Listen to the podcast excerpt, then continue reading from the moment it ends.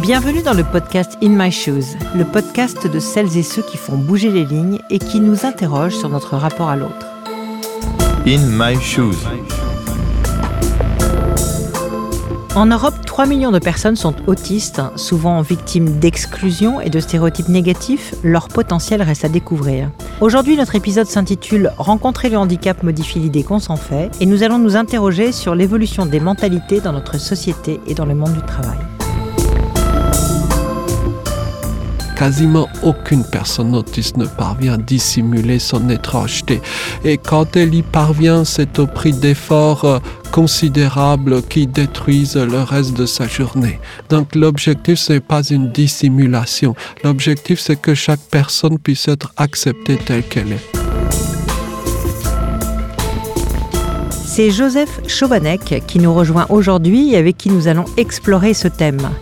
Philosophe, écrivain, voyageur autiste et militant, il est diplômé de Sciences Po mais aussi docteur en philosophie et en sciences sociales et il parle sept langues.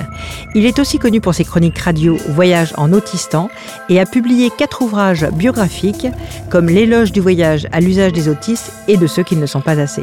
En 2016, il a été missionné par le ministère de la Santé pour une étude sur l'insertion professionnelle des adultes autistes. Bonjour Joseph.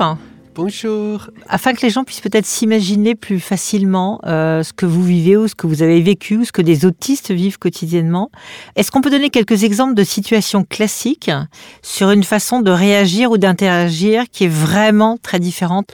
Voyez, euh, l'autisme peut se comprendre de façon médicale savante, mais surtout peut se comprendre par les histoires vécues, les histoires réelles. Hein. il y a comme ça des moments où on a vraiment la ligne de partage des entre le monde de l'autisme et le monde du non-autisme. Par exemple, euh, lorsque l'élève reçoit comme consigne de son professeur, pour demain vous ferez l'exercice 15, euh, pardon, l'exercice 3, page 15 dans le livre. L'élève autiste écrira dans le livre, parce que telle était la consigne. Euh, un exemple à l'âge adulte, lorsque vous passez un entretien d'embauche et quand vous êtes face au grand patron, si le téléphone portable du grand patron sonne, il ne faut pas lui dire qu'il faut éteindre le téléphone avant le début des réunions, parce que la règle ne s'applique pas au grand patron. Ça, n'importe qui euh, parmi les non-autistes le sait, pas la personne autiste. Vous avez quelque chose de particulier aussi au-delà de vos différences potentielles, euh, vous parlez beaucoup de langues. Ah, je pense que ce n'est pas une question de score chiffré. Hein. L'important, c'est peut-être de savoir apprendre à être avec d'autres personnes. C'est ça, je crois, la vocation de l'école. La vocation de l'école, ce n'est pas d'apprendre quand est mort Louis XIV. Ça, vous pouvez vivre sans le savoir et ce n'est pas indispensable à la vie. Par contre, apprendre à pouvoir fonctionner avec des personnes différentes de soi, c'est, je crois, à la fois ce qui devrait être l'objectif de l'école et puis à titre personnel, c'est une sorte d'idéal, un idéal que je considère comme celui du cosmopolitisme ou du siècle des Lumières, à savoir donc par son effort personnel de pouvoir, j'allais dire, assumer une pluralité euh, d'identité. Vous rentrez justement de voyage, vous voyagez beaucoup. Toujours. vous rentrez d'où? Ah, j'étais en Nouvelle-Calédonie il y a quelques jours à nouveau. Alors pourquoi ces voyages? Est-ce que, j'allais dire, c'est juste de la curiosité? Est-ce que c'est aussi une façon peut-être de rencontrer euh, des gens qui sont autistes à l'étranger? Je n'en sais rien. Tout à fait, c'est du militantisme avant tout. Hein. J'ai la joie de passer beaucoup de temps dans toutes sortes de lieux, comme je dis parfois à Pétaouchnok, la forêt, euh, c'est souvent là que se passent les vraies rencontres. D'imaginer le handicap, l'autisme dans un cadre autre que occidental, ça c'est une démarche qui me semble indispensable, mais qui n'a été que très rarement faite. Voyez-vous, la psychiatrie, voire la médecine en général, mais particulièrement la psychiatrie, sont excessivement occidentalocentrées. Hein.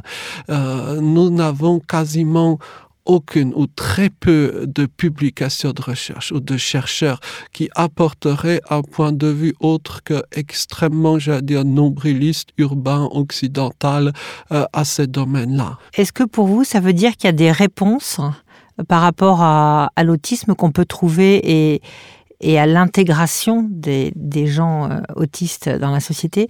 Il y a des réponses qu'on peut trouver j'allais dire à l'étranger ou dans des, avec des peuples qui n'ont rien à voir? Bien sûr, évidemment. Dire, euh, il y a bien sûr beaucoup de cas de figure et je suis loin d'être un doux rêveur, hein, mais néanmoins on observe que dans nombre de sociétés, la qualité des liens humains est telle que par exemple la personne qu'elle soit handicapée comme ceci ou comme cela fera toujours partie de son groupe. J'ai pu voir que ce soit en Nouvelle-Calédonie, mais aussi dans d'autres pays, des maisons de personnes autistes. Ah, évidemment, la personne n'aura jamais de diagnostic d'autisme au sens strict. Elle n'apprendra pas les mathématiques supérieures, hein, voyez, mais la personne aura sa demeure, elle aura de quoi manger trois ou quatre fois par jour, elle fera toujours partie de son groupe, de sa famille. Rien que cela, c'est extraordinaire voyez, ou par exemple sur le plan scolaire, dans certains pays d'Afrique ou d'autres coins du monde, il y a une souplesse, il y a une possibilité de faire des choses pour les enfants hyperactifs, pour les enfants 10. Alors ces termes ne sont pas forcément utilisés, on dira par exemple enfant plein de vie, hein, voyez, mais en tout cas des choses pourront être faites, des métiers peuvent être imaginés, et lorsqu'on arrive dans certains de ces lieux jugés pauvres, un peu qu'on voit d'une façon méprisante quand on est occidentale, on est ébahi de voir la biodiversité humaine qui est présente. Vous verrez par exemple telle personne trisomique dans le village qui porte un seau d'eau, telle personne autiste qui s'occupe que sais-je des poules ou autres. Voyez, donc euh, ces gens-là font partie, hein, je dire, de leur communauté. Et ça, c'est une très grande leçon, je crois. Ça, c'est de la vraie inclusion. L'objectif ultime à long terme de l'inclusion, c'est bel et bien que chaque personne ait une place. Et quand je dis place, ce n'est pas une place à l'asile psychiatrique, c'est bel et bien la place dans la société. Pour le dire avec une phrase de mon ami Charles Gardou, il ne faut pas que les personnes dites spéciales relèvent de lieux spéciaux entourés de spécialistes. Ça, c'est l'antithèse même de l'inclusion.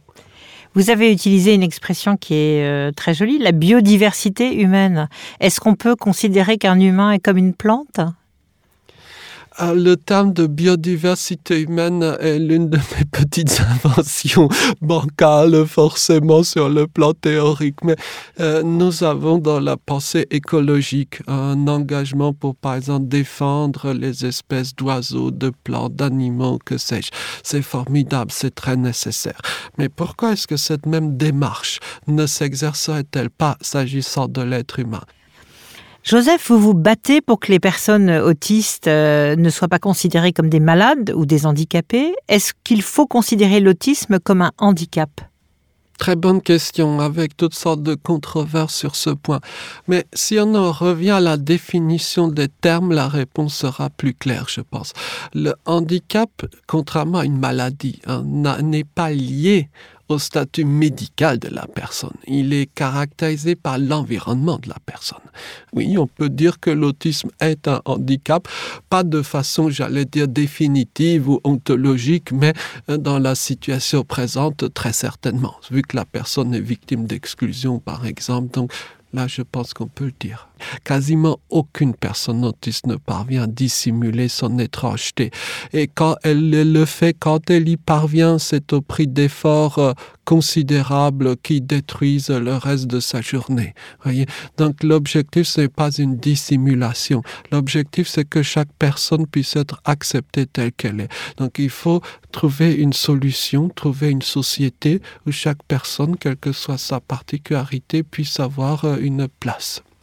J'aimerais qu'on parle maintenant un petit peu du monde du travail. Pourquoi est-ce qu'il est si difficile pour des personnes autistes d'accéder à l'emploi? Oui, très bonne question. L'autisme est, je crois, le handicap le plus excluant, hein, l'un des plus excluants, loin de, devant d'autres handicaps plus connus, si j'ose dire. Hein. Alors, pour avoir un emploi, il faut savoir se vendre. Et de plus en plus, nos métiers actuels, quand je dis nos métiers, ce sont ceux de 2019 ou de la modernité, si j'ose dire. Ce sont des métiers où l'apparence compte. Trouvez-moi des petites annonces où il ne soit pas demandé d'avoir une excellente présentation, un excellent relationnel. Il y a un siècle, il y avait beaucoup de métiers de ce type. Berger, palefrenier. Aujourd'hui, rares sont ces métiers. Voyez? Et tout, je dirais, le système de la procédure d'embauche habituelle pose problème et contribue à exclure la personne, quel que soit son profil. Hein, voyez et, et, d'une certaine façon, les entreprises elles-mêmes se privent euh, de personnages, de personnes extraordinaires. En matière de handicap euh, invisible et en particulier euh, pour toutes les formes d'autisme, comment est-ce qu'on peut faire progresser la compréhension de l'autisme et comment est-ce qu'on peut arriver à être plus inclusif euh, dans le monde du travail? Les entreprises de toute taille, de tout, dire, secteur d'activité, d'origine géographique, les entreprises euh, se mobilisent, s'intéressent à ce sujet. Malheureusement, ça ne veut pas dire que l'embauche sera réalisée, hein, mais en tout cas, il y a un intérêt, il y a une attention à ce sujet-là. Rien qu'à cet égard, le monde a changé. Hein. Et, je suis convaincu que si on, on, forme les responsables des entreprises, pas que la mission handicap, hein, euh, les responsables au sens management, voire au management des entreprises, on comprendra que l'embauche des gens différents, des gens autistes, ce n'est pas une question d'humanisme, de charité chrétienne, euh, mais de rationalité économique. Et je tiens à dire que cela vaut quel que soit le profil de la personne. Hein. Arrêtons avec les fantasmes du petit génie en informatique. La personne autiste, quel que soit son domaine d'activité, peut vous apporter des qualités de type loyauté, honnêteté, fiabilité, voyez, euh, d'avoir la certitude que la personne sera au travail tous les jours, que son travail sera de qualité, que son taux d'absentéisme de grève sera nul. Voyez, ça, ce sont des choses absolument formidables. Hein. Et dans nombre de domaines professionnels, les, les, les patrons, les responsables euh, rêveraient hein, de ce type de profil.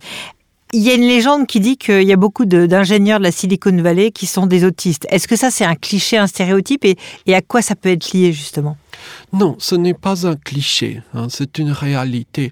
D'ailleurs, l'un des vieux livres sur l'autisme euh, qui avait en son temps dans les années 80 vraiment défrayé la chronique, ça s'appelait le syndrome du silicone, hein, justement, hein, à savoir cette, j'allais dire, prévalence extraordinairement élevée de personnages bizarres, hein, pas que autistes, il y avait aussi des personnes schizophrènes dans la Silicon Valley et derrière les grandes histoires des entreprises que nous connaissons toujours un duo, personne valide, personne autiste. Il y a toujours un duo, un binôme derrière les grandes histoires de la Silicon Valley.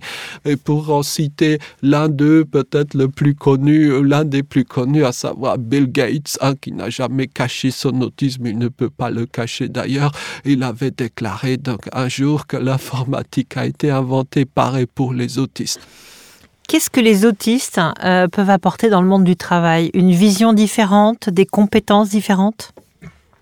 À Wall Street, il y a une sorte de sport, euh, j'oserais dire, national qui consiste à traquer les autistes de, pour ces postes-là. Hein. Et donc, euh, un CV où il est marqué autiste, c'est considérablement plus valorisé, par exemple, à Wall Street.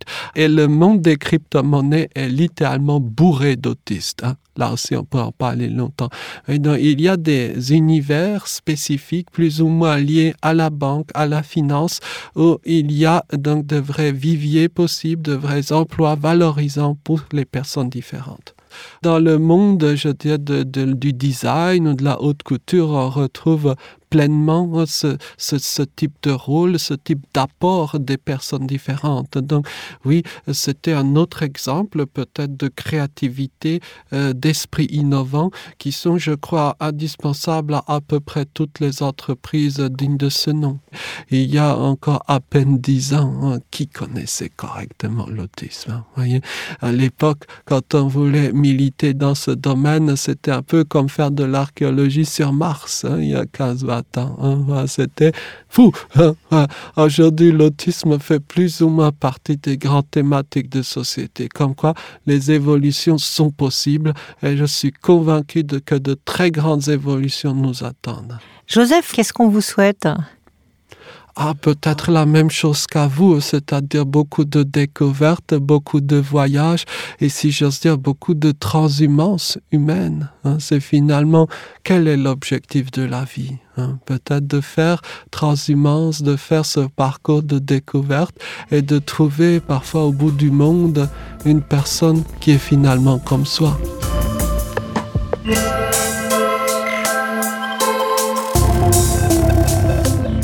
Vous venez d'écouter Joseph Chovanec dans un épisode d'In My Shoes, le podcast de celles et ceux qui font bouger les lignes et qui nous interrogent sur notre rapport à l'autre. Un podcast qui nous a été proposé par BNP Paribas. N'hésitez pas à nous dire ce que vous en avez pensé en nous laissant vos commentaires sur le site ou sur les plateformes où le podcast est disponible. À bientôt pour un nouvel épisode.